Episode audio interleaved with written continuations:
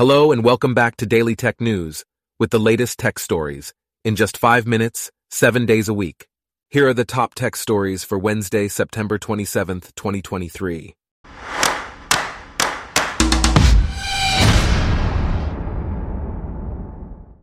Today's episode is brought to you by Blogcast, your personalized audio feed, available on iPhone and Android. First off, the Federal Trade Commission has filed a major antitrust lawsuit against Amazon, accusing the company of illegally stifling competition.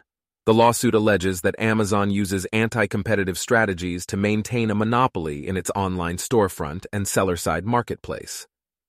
Amazon has responded by stating that the lawsuit is wrong and is looking forward to presenting its case in court. In other news, Amazon is planning to charge a subscription fee for its voice assistant, Alexa. The company showcased generative A I features for Alexa and will let users preview them in the coming months. Additionally, Amazon is discontinuing Alexa Guard features, which include free home security features. Moving on, UnitQ has unveiled a new chatbot called UnitQ G P T.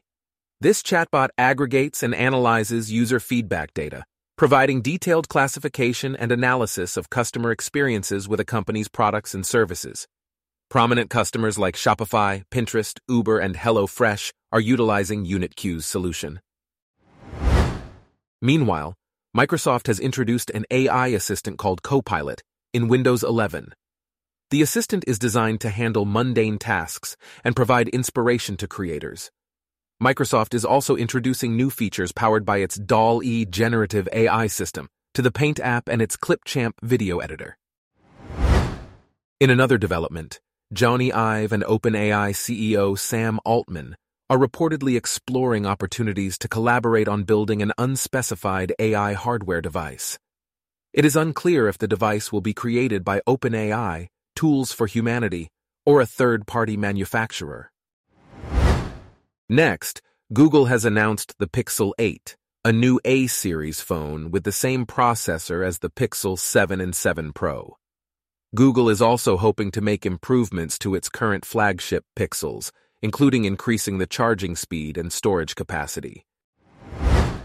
Meanwhile, reports have surfaced online accusing the new iPhone fifteen Pro of becoming too hot to the point of physical discomfort. Android Authority conducted tests and found that the phone's external temperature was hotter than other phones. However, none of the data suggested the phone's overheating to a point of malfunction. In other Apple news, the company has made a major push to boost original content on its podcast app.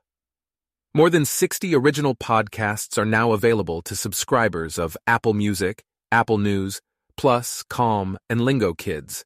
On the other hand, Google has announced that it is killing Google Podcasts and centralizing podcasts in YouTube Music instead. Moving on to Google, the company is set to remove its basic H T M L view on all Gmail accounts starting in January twenty twenty-four. The company stated that the H T M L views are previous versions of Gmail that do not include full functionality. However, the move was criticized for not accounting for the needs of the visually impaired. In regulatory news, the Federal Communications Commission has announced plans to restore net neutrality rules similar to those adopted during the Obama era. The rules would prohibit internet service providers from blocking or throttling lawful internet traffic and from selling fast lanes that prioritize some traffic over others. The F C C will vote on a notice of proposed rulemaking on October nineteenth. Next, Series, a startup, aims to replace E R P systems with software-as-a-service tools that can be easily managed with multiple vendors. The platform offers E R P-like features including payroll and benefits tools, contract lifecycle management, and treasury management. Lastly, the Federal Reserve's new FedNow service has opened up the legal terms for digital wallets and payment apps to non-bank payment providers.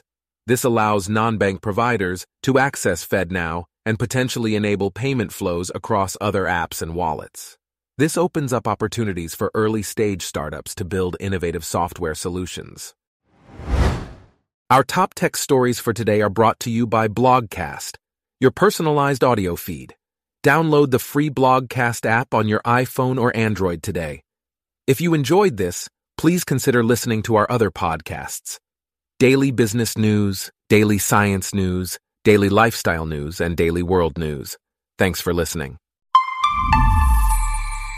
Blogcast.